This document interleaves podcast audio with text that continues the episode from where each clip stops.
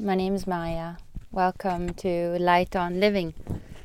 This is my podcast that I put together for the people who live on Costa del Sol, but I'm open to listeners from all over. To be honest, when I first heard the news about the coronavirus and the isolation and um, slowing things down, one of my first thoughts was, oh, I will definitely have time to do something, to do some work on my podcast now. And here we are. Um, it's Thursday today, Thursday, the 19th of March. I turned 36 years old nine days ago. And it feels like a lifetime ago with everything that's happened and maybe really everything that hasn't happened because a lot of this right now, the situation that we're going through, it just reminds me so much of the Vipassana meditations that those of you who know me know that I do every so often. Vipassana meditation is a 10 day silent meditation, and it's not just silence. There's no phone, there's no reading, there's no music, there's no eye contact, there's no um, internal, external connection at all. You're just with yourself. And because of my experiences of over four sessions or four um, four courses of vipassana, I've learned a lot of things about how my mind works.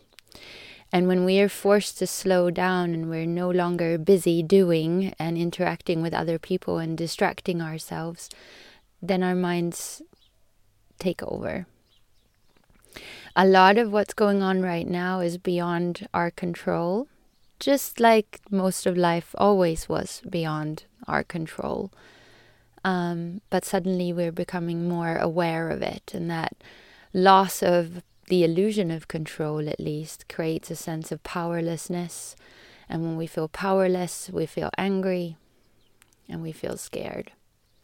And when we feel scared, all of those old things that we haven't looked at come up to the surface. And so we start having fears of, you know, we want to say, oh, I'm scared because I don't know. But really, we're scared because we have strange concepts in our heads about what could be going on that we don't get told about, whether there's you know, conspiracy theories or this or that. All of those things right now, none of them are known. And so I really wanted to record a podcast, but then I felt a little bit stuck because I don't know what I think about all of this. And I really have no advice that other people are not already giving. And so, what I wanted to do was just to open up a conversation about truth and tell you that I don't know what's happening because I can only see my perspective and I don't know what's going to happen and I just don't know. But what I do know is myself and that no matter what comes, I want to be a good person.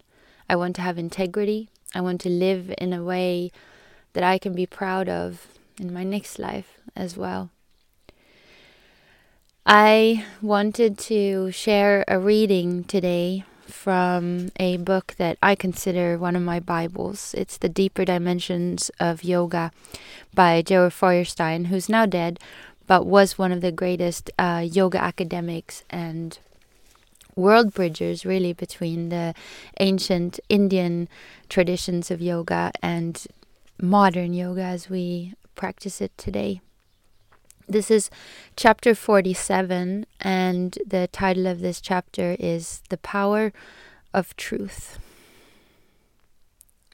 Assuming everyone were to lie about everything all the time, could we as individuals and a society survive? The answer is a resounding no. For even if we were to convert in our heads every lie to its opposite, we would still not arrive at the truth in each and every case. Most of the time, we would be guessing at the truth, and clearly, this would complicate our lives infinitely. More than that, one can think of any number of instances where telling lies would have fatal consequences for the other person, and possibly even for ourselves. Truthfulness, on the contrary, is inherently life enhancing. Not only does it simplify our interactions with one another, it is also enabling and dignifying. For in sharing the truth with another person, we affirm that person's intrinsic worthiness. Above all, through truthfulness, we participate in truth itself. It will become clear what I mean by this. We can readily observe the chaotic effects of untruthfulness in daily life, especially among our leaders. Politics has become almost synonymous with lying and cheating. Big business is also an area where lying is considered expedient, lest the truth should require sounder ecological and other standards and hence lead to a reduction in profit. But lying may go even deeper than that. Two and a half millennia ago, the Greek philosopher Plato wondered in his Republic whether one could contrive a noble lie that would carry enough conviction for a whole community. In fact, such a core lie, even though it might not be all that noble, is very much operative in our Western society. That lie is the disbelief, sorry, that lie is the belief, spawned by scientific materialism, that life is one dimensional and that all talk about a higher reality is mere fantasy or wishful thinking.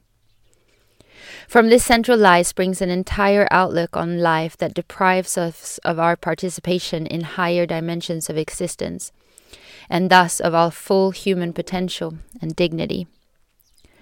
For as long as we think and reinforce in each other the belief that we are mere meat bodies destined to vanish into oblivion at the hour of death, we are living a lie that diminishes us. Little wonder that truthfulness has traditionally been celebrated as the highest moral value and the foundation of all other virtues. Thus, in the Mahanirvana Tantra, composed several centuries ago, we find the following declaration There is no virtue greater than truth, there is no sin greater than falsehood. Therefore, a mortal being should take refuge in truth with his entire self. Worship without truth is futile.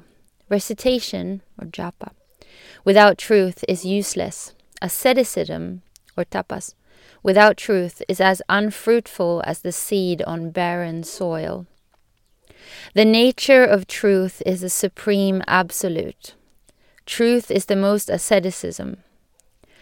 All actions should be rooted in truth. Nothing is superior to truth. This excerpt expresses a sentiment that once was global, but today is generally just a little bit more than a pretty saying. Spiritual traditions of the world, notably yoga, contain many poignant considerations to the nature of truth and truthfulness which have lost none of their relevance today.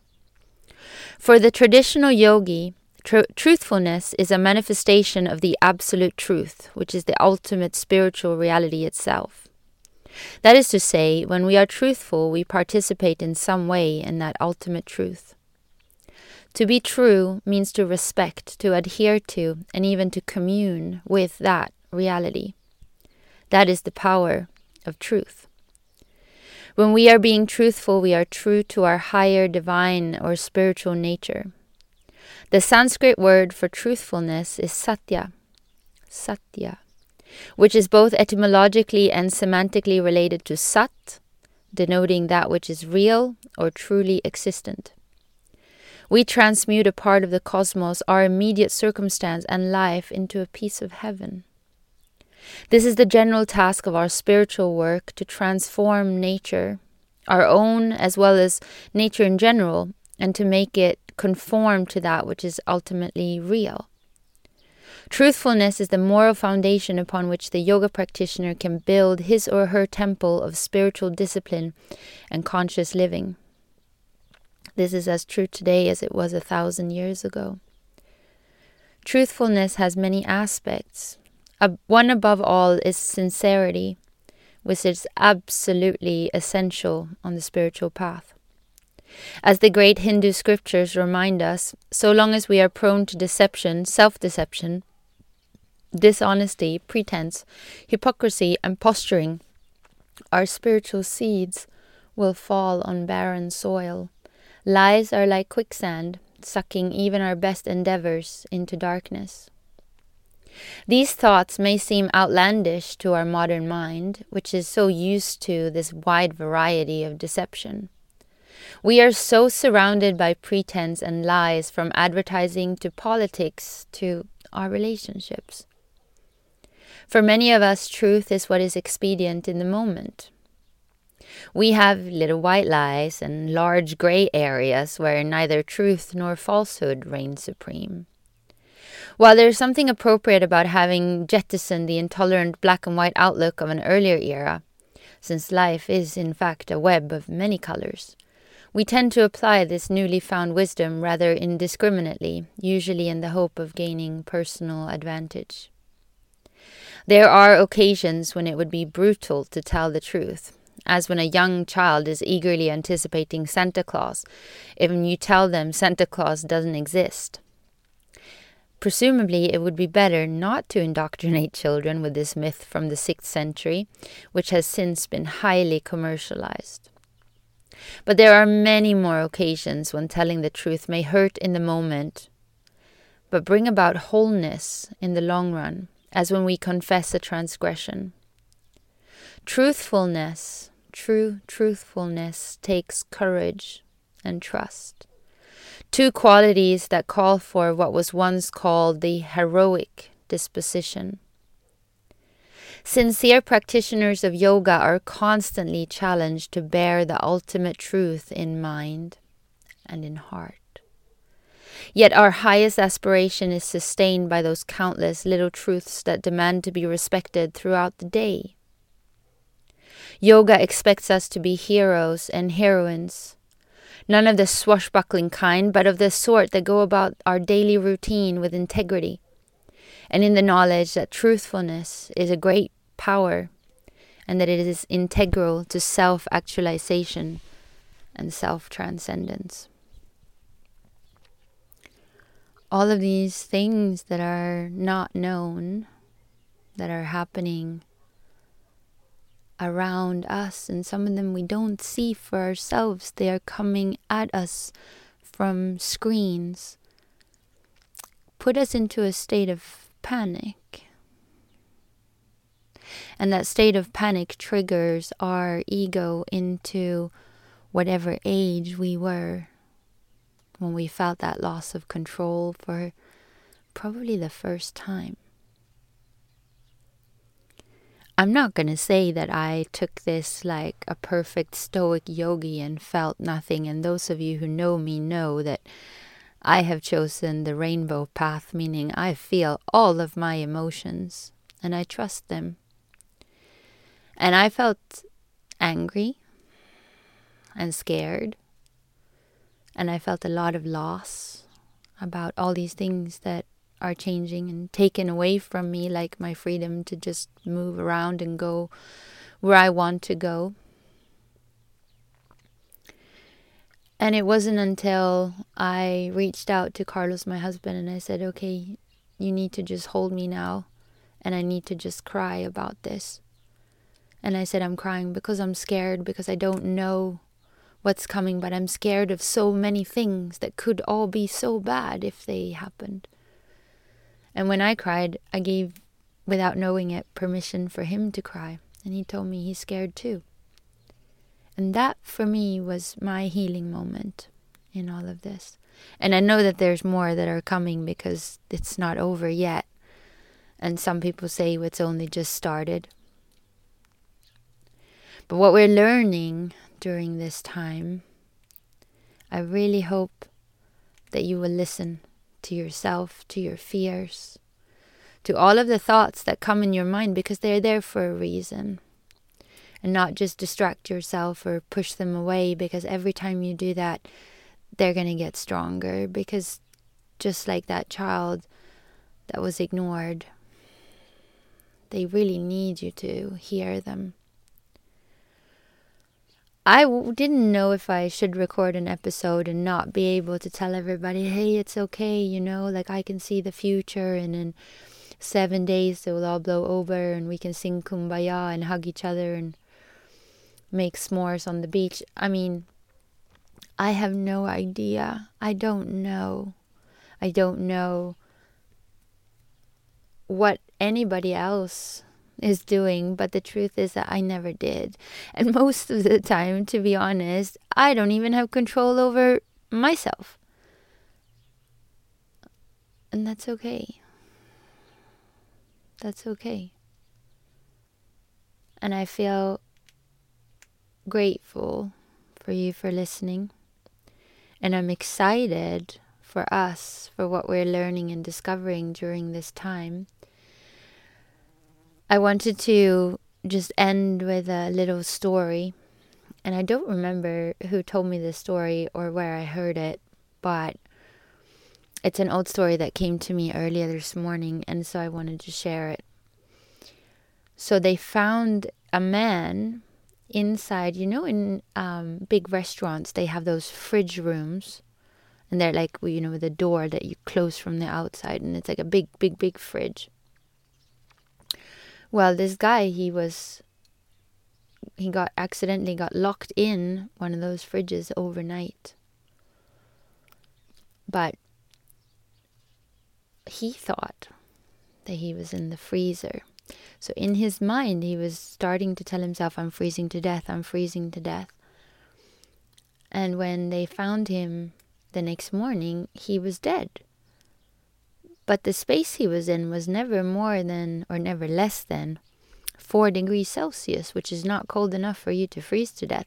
And he'd written even on the wall, um, I don't remember what he'd used, but he'd written a message, you know, I love my family, it's so cold, something like that. And so the belief in his mind that this room was freezing had the effect on his body that he froze to death. And I remember that story this morning because I really feel that more than anything else, what we believe to be true is what will be, at least in that moment. So, for today, consider truth, consider your truth and consider for yourself if it's better to break free of some illusions and to come to terms with what is real on this journey.